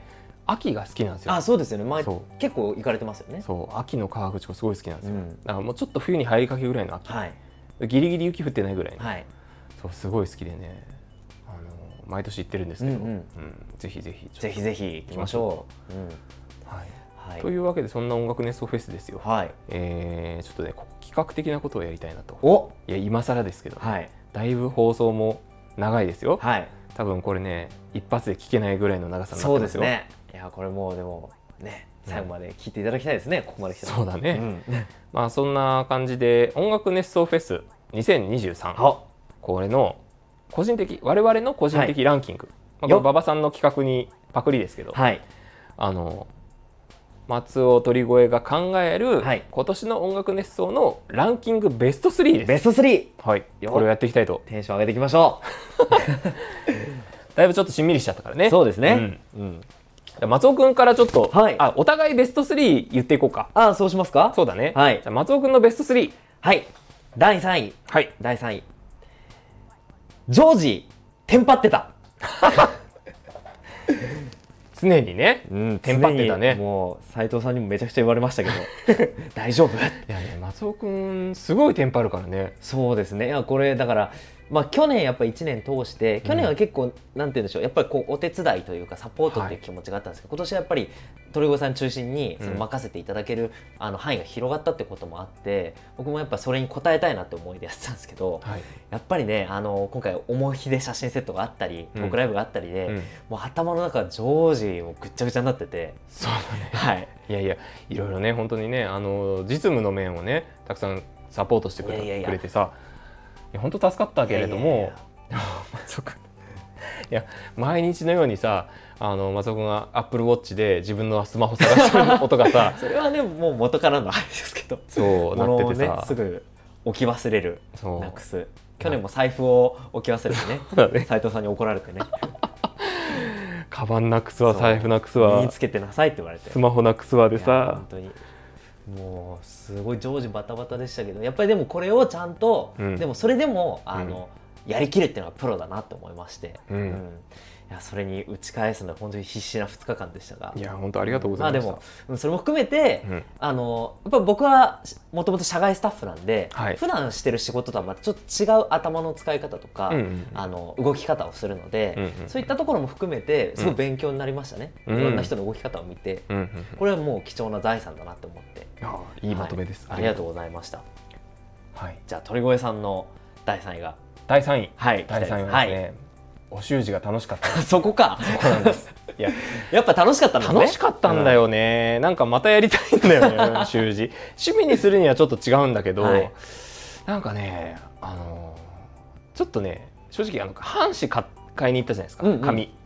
紙買って、筆買って、墨汁買って、はいっていう時からちょっと楽しかった。あいやじゃあもう最初から活気満々だったんじゃないです違かう違う違う違う違うあれはでも松尾君に書いてもらおうと思ってたんだけど、でもなんかね楽しかったのよのなんかあのこうなんつうんだろうなこう他があ音楽熱唱フェスだからこそうんやれる、なんて言うんだろうちょっとこう雑さというかあー雑さって言ったらちょっとね手作り感がねあーそうそうそう、んそれそれそれそれそうなんですよあの手作り感ってやっぱこのフェスだからこそだなっていうところがあって、まあ、そういったところも含めてあの自分で書いた文字ですけど字が自賛になっちゃいますけど、はいそういうところに出せたんじゃないのかなと、そうです思ってねいますすよごいなんか味があるあの、うんそのライブタイトルも含めて8枚書かれてたと思うんですけど、はいはい最後一通り書き終わった後にそれ全部並べて、うん眺めて何をしだすかと思ったら、うんあのその墨汁が入ってるコップを手に取って、うんそれを筆につけてはいはい、ベタッベタッって言って。 ああそうだねそう飛ばしたもんねあのそう飛ばして垂らしてってそいうそううそうそう作業やってたんですけどそれやってる時の鳥越さんの顔が本当に、 いや楽しかったようん楽しかったんですよいやあれ楽しかったですよ、いやまあ、そんなねお習字が楽しかったですということで第3位でした、うんねはいはいじゃあ松尾君の第2位はい、こちらはですね、なんと伊藤真澄さんとの再会。おそうですねテイさんの公演に来ていただいて、そうなんですよ。いやー、本当ね、ますみさんも去年、音楽ネストフェス出演されて、素そうなんです。敵なピアノコンサートでしたけはれいど、も、えっ、と10日と11日の2日間でしたかね、去年は。そうだね、ちょうど1年越しなんですよ。 1年越しに川口湖でますみさんそうだっでたっす。ていで、ね。その後歌方のボリューム2のツアーが始まるわけで、僕そこでもご一緒させていただいたんですけど、そうであの今思うと僕あうんのスタッフとして参加させていただいたのが、音楽ネストフェスが一番最初で。うんでその後なんとなく流れであの歌方うんもご一緒させていただいてっていうところがあって、はいあれから1年経ったんだっていうのをすごくあそれをますみさんで感じたわけだ。あーそうなんですで今思うと、はいあの駐車場で真澄さんをお迎えするっていうのがあったじゃないですか、うんうんうんはいあの一番最初のあうのん遠距ホールの時もそうだったじゃないですか、はいはいはい。その同じその真澄さんを、えっと、お出迎えするっていうのをやった時に、うんうん、あ去年こんなことあったなっていうのがすごい蘇ってきて。ありましたね。うん、なんか今年もこうやって参加させていただけて光栄だったなっていうのあとやっぱうんますみさんもお元気そうでね、なるほど。はいそう大丈夫でだすかね。そうだね。 はい確かに。そうテイさんともねあのテイさんのハープにすごく興味を持ってらっしゃってああそうだそうだあの終演後テイさんとねあのお写真撮ったりお話しされながらテイさんのハープ弾いたりされてて、うんなんかそれにもちょっとほっこりしちゃいましたね。うん確かにそうだねそうなんかハープますみさん似合ってらっしゃってねうん、いや本当お忙しい中ねあの道も混んでらっしゃったのに、うんねあの駆けつけてくださってや本当に嬉しかったですねありがはいうんそんな音楽ネストファミリーのますみさんと会えてすごく嬉しかったです、っていうお話でございましたはいはいじゃあ鳥越さんの第2位第2位はですね、はいこれちょっと事件というか、あのー大変だった記憶なんですけど、はい実はあのお昼に皆さんにですねお弁当をね出さなきゃ、出さなきゃというか出すわけですよはいお昼ご飯としてでそれが、えー公演の3日前まで決まってなくてどどこのお弁当屋さんんにするかというかおおどうするかというか、はいでなぜかというとあのーあの期間いろんなところでいろんなイベントがあの周辺そうでしたねトライアスロンもあったそうそうそうそうしそう別の会場で別のコンサートしてたりとかもありましたからねそうなんですよだからそういうところもあってもうご紹介いただいたお弁当屋さんが軒並みダメでうんそうそれでバタちょっとバタバタしちゃったっていうような話がねすごくね印象に僕は残ってますね。ああ今ねそうだったんですね、うんいやでもおかげさまですごくボリューミーで美味しいお弁当をいやそうですいたねだくことができて二日間美味しかったですね、うん初めてあの注文させていただいた業者さんだったんですけど、はいすごく美味しいお弁当でそうですね初日がお肉たっぷりの,、そうだねあのお肉使ったいろんなてかお肉も各種入ってたしなんならあのお魚も入ってたじゃんあそうですねお魚も隠れてましたね、そうそうで2日目は天ぷらが中心でしたねああそうでしたね、はい、うんいや本当美味しかったなはいい、やっぱこうお弁当ってねモチベーションにもつながるしすごく、うんやっぱこのチョイスっていうのはねやっぱり結構一つやそうだねねこれね鳥越さんにとっては大事なお仕事だと思僕います最初のあのー社外スタッフだった頃に、はいこのお弁当のチョイスでですね、はいいろいろとねあの学ぶことがありましたあそうだったんですね、うんまあ、ちょっとこの話はまた別の日はにいしていこうかなと思うんですけど、はいはい、ということでですね、えーまあ、そんな事件も挟みまして、はいえーついに松君の第1位というところではい何か第1位何でしょはいこれはですねもういろいろ迷ったんですけど、ううんえーもうこれに決めましたはい僕があの第3位でいろいろテンパってたみたいな話してたじゃないですか、うんうんで2日目それこそあの初日の思い出写真セットの,、はいはいあの手配とかいろいろしてたんですよ、うんそしたらですね、うん唐突にうん鳥越さんが僕のパソコンを操作し始めて、 あの気づいたら、うん僕のパソコンの壁紙が、うん鳥越さんのイラストになってた それが第一 位ですそれが1位なのい、やそうっていうのも、うん今回あの鳥越さんのうんイラストって、はいこの音楽ネストフェス2023が初出しだったわけじゃないですかこれちょっとちゃんと鳥越さんからも説明いただいた方がいいと思うんですよあそうだねトークライブで言えなかったじゃないですかそうだ言おうねとしてたのにあのー音楽ネストフェス2023のパンフレットの、えー各パーソナリティコメントページに写真をはめ込んであるんですよね、はいその人のはい写真というか、まあ、イラストというかで斉藤さんと田上さんはもともとイラストがあったのでそういう風になってましたけれどもちょうどこのパンフレットを最終構成で上げるっていうタンタイミングで、えー、と僕にも顔写真というか顔イラストをつけていただけることになりましてはいで間に合えば載せたいねって話を斉藤さんからもらってなんとか間に合ってはい乗ったので、じゃあもうこのままこれが初出しでいいんじゃないかと思ってその後僕は別にそのイラスト作ってもらいましたよってことをでも本当つい昨日ぐらいまで、はいえー言ってなかったんですけそどうですねあ、うんツイッター X でねご報告されてましたねそうなんですでそんな感じでそんな感じであの載せてもらうために、まあ、パンフレットの編集をしている松尾君に、えー僕のイラストのデータこういう風になりましたよとこれに差し替えておいてくださいねって言って送ったやつがちょうどねデスクトップにね置いてあったんですよあね。そうですそうですで僕がいろいろ作業してる中でそう多分それがちらっと見えたのか「うんちょ松尾君貸して」って言って僕のパソコンをいきなり奪い去り こっちはもう時間との戦いですごい焦ってんのに急にあのかシステム環境設定を 開き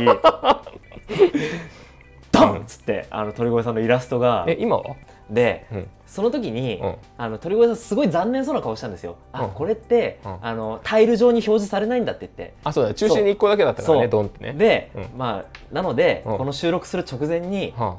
僕 はタイル上にしましたあ、すごいそうそうそうそうめっちゃおしゃれじゃんでも。ねだあからおちょっしゃれなのかこれは。これ、えまあ、ちょっと気持持ちち悪い悪そうになりますけど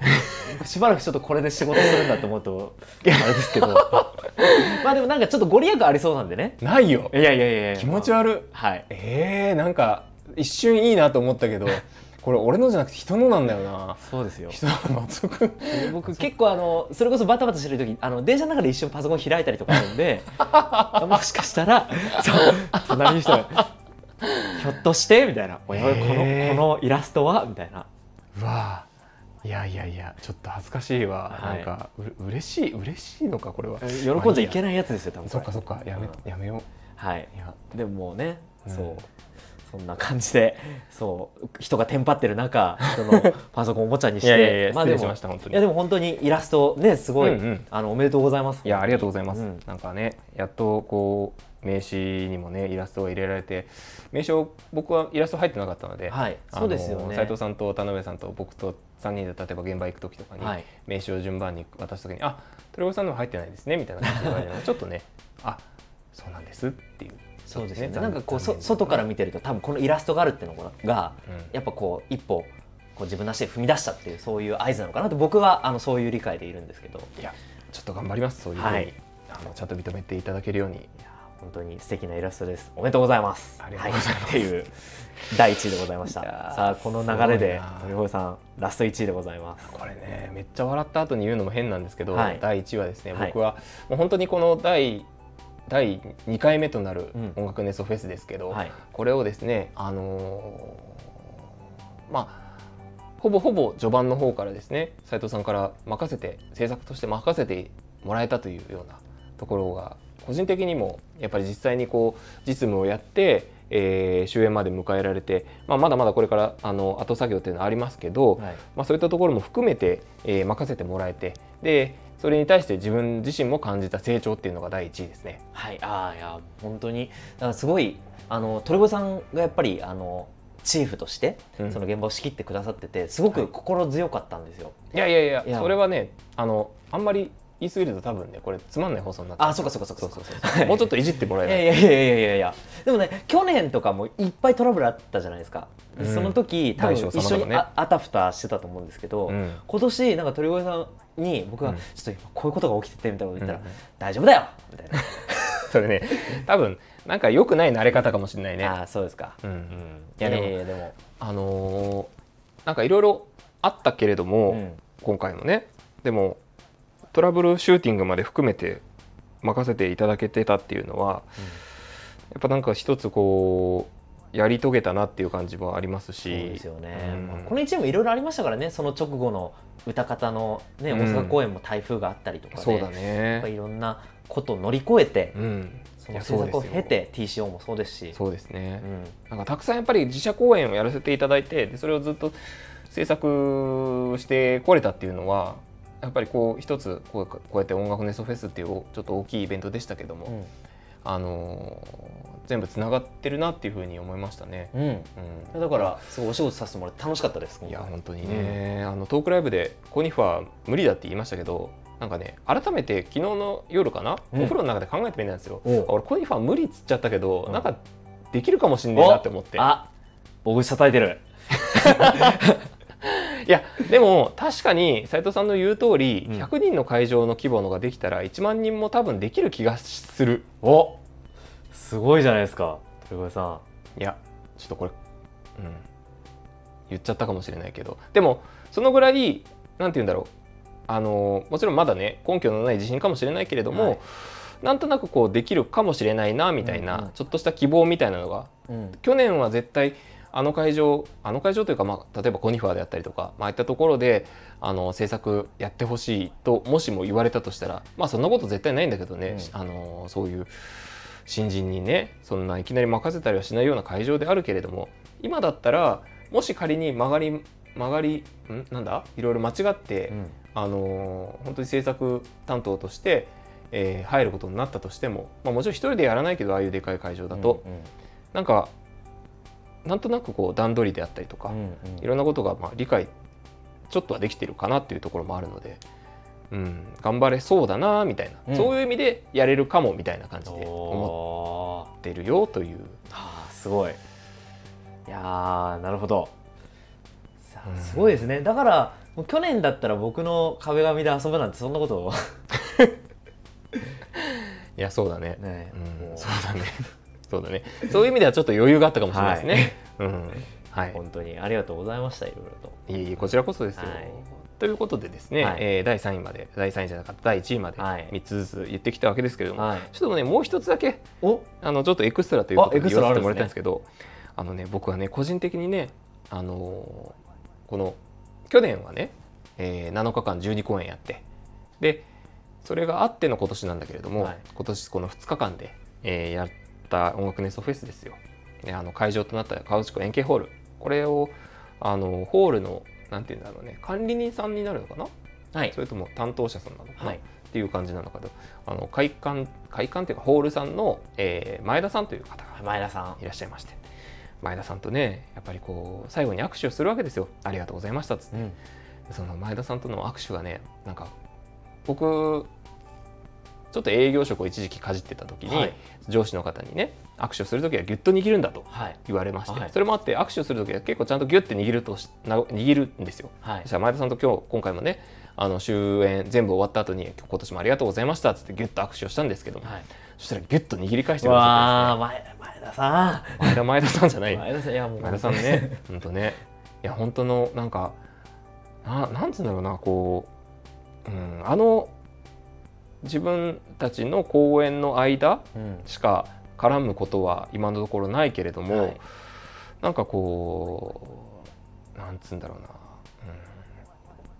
あれだよね毎年行く合宿所のおばちゃんみたいなああのの寮母さんみたいな、はいそういう温かさがあるんですよ前田さん確かになんか「ただいま」ってそうそうそうそう言いたくなるそうそうそうそうそうそうそう安心感ありますよねそうですそうですそううです、そうです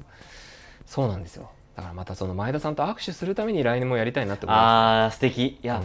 僕もあの黒子の出る前すごい緊張してて、はいはいあのそれこそ円形ホールの正面玄関のうんすぐそば、あの管理事務所がある方で待機してたんですけど、はいはい前田さんがひょこっとあの顔出してるタイミングで、うん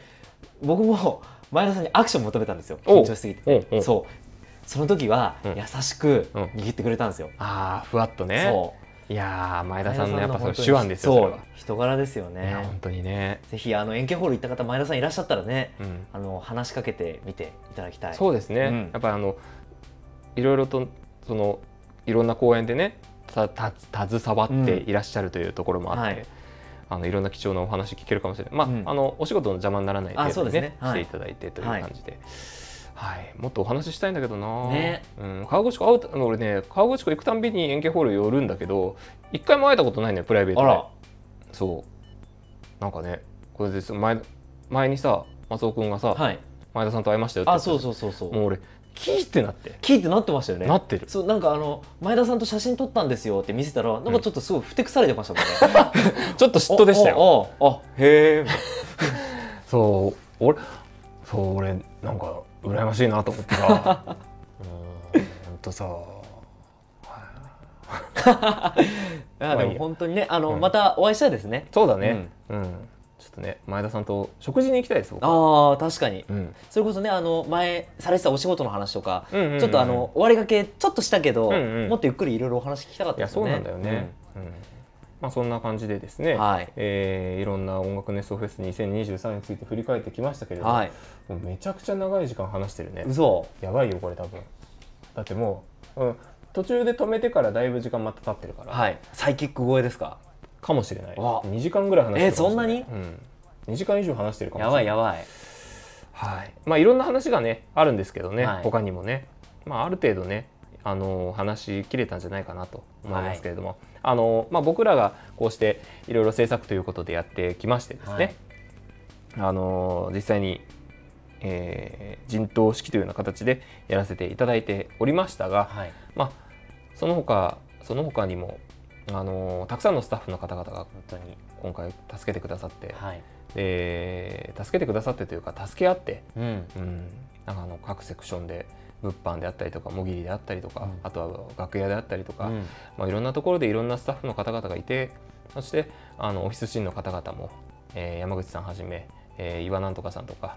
あのいてくださったからね、はいなんとか今年もねなりましてですね。はいはい。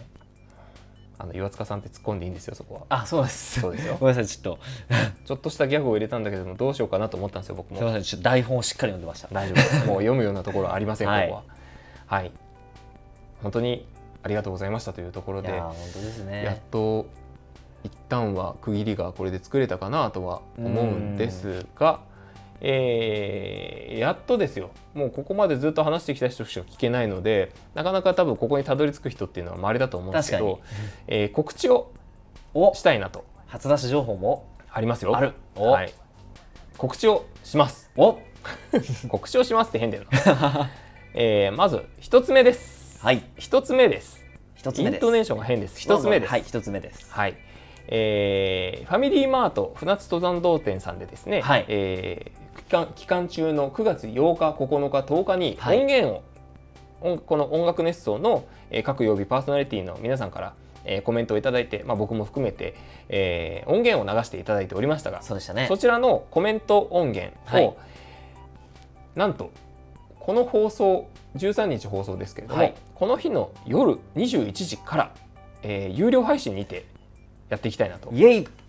いや思います。やーやっぱりなかなかねあの今回、うん渡り鳥も一緒に流してたから、はい全部聞こうと思ったら、うんお店にやっぱりそうそう40 40分ぐらい滞在しなきゃいけない、それはなかなか僕らも行きましたけど、うんやっぱそんなわけにはいかなかったじゃないですかやっぱ買い物してる中でそうだね誰が聞けるかなってういんう感じだったと思うんで多分フルで聞けてる人もなかなかうん、多くないと思うので、うんちょっと改めてゆっくり聞いていただきたいのとぜひぜひ。あとね一個ちょっとお詫びしなきゃいけないのがね、うんあの金曜日じゃない、うんえっと土曜日か、うん土曜日のサイキックの回がちょっと他の放送よりもうんちょっと音量がちっちゃくて聞きづらかったってお声をいただきましてうんうん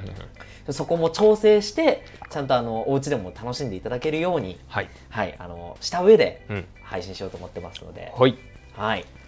では次の告知です。はい、えー、2つ目、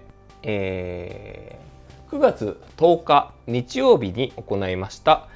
えー音楽熱奏トークライブ in 河口湖2023、こちらの音源収録した音源はい、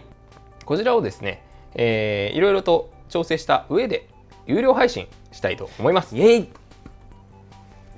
はいはいえー、とこれはですねいつからかというと9月の17日ですね、はい、えーこれはですねあのちょうどトークライブから1週間後というところで、うんえーここから、えースタートしていきたいなと思っております。はいという感じでございますが、えー告知は以上になりますね。はい、はい、いやー音楽ネストフェス本当楽しかったですね。そうですね、うんなんかうんなんかなんだろうな近くて遠い河口湖じゃないですか。はいうん遠くて近いんですけど、うん逆になんかねすぐ行きたいんですけどうんそういうわけにもいかないしみたいうなね。んうんいやーなんかしあの本当ねこういろいろ話してきましたけども、はいなんかなんだろうねあのー音楽熱奏フェスの、うん、なんていうかつないでくださったうんご縁であったりとか、はいっていうのが今年は去年から去年から含めてというか去年から今年の1年間でまたいろいろとこう醸成されてというか、うんあのーより濃いものとしてあの僕は感じることができたなというふうに思って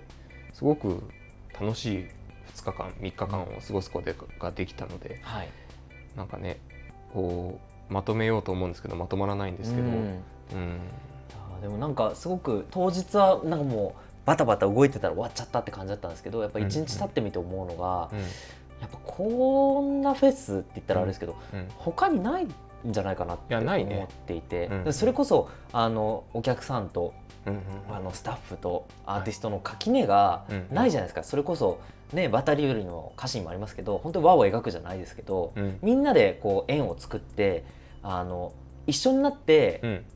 あの盛り上げてる作っているっていう実感が、うんうん、なんかすごくモテるフェスだなと思っていいてやそうだね。そうなんかどなたかも感想で書いていらっしゃいましたけどうん本当にあのこの2日間携わったあのお客さんも含めて、うん誰一人欠けてもこの空気にはならなかったと思うので、うんなんかそういう公演に携われるって本当に一生なかなかないよなと思って、うんうん、だから本当になんかそれがまたあの円形ホールっていう場所であうんのアットホームさであのトークライブに表象徴されるようなうんあの距離感でっていうのは、うんなんかもう本当にうんなんか一生の思い出だなって思いながら、う、うんんなんかそれをしみじみ昨日感じてちょっとねうるうるしてましたよ はいいや本当になんかねしみじみしちゃいますね、うんこれね、うん、いや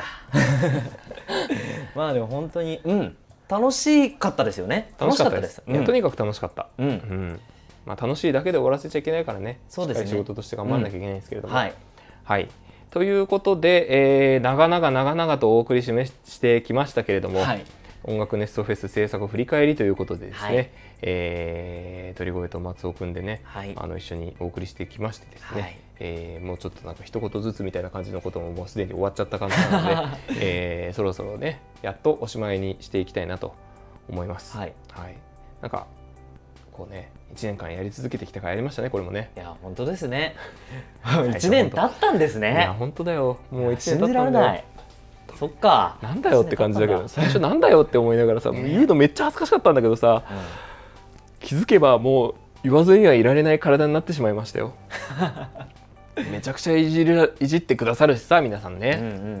んハッシュタグとしてもねあ僕は使ってますけれどもあそそういうことですねうん、そうなんですよそっかだから皆さんもねぜひぜひこのねハッシュタグとともにねあの鳥越会も含めて音楽熱奏を含めて、うんえー音楽熱奏フェスそしてハートカンパニー応援していただければと思いますはいはい、ということで、えーこの辺でやっとです。おしまいにしたいと思います。では、皆さん、ご一緒にいきますよ。せーの、トリゴエンドだからね、そのい流やいやれいはやさ、いやいやいや一応ね 空気読んだ方がいいかなと思っいてやいやいや、いいんですよ。はいみんな言って、多分ね、みんな言ってくださってると思います。はい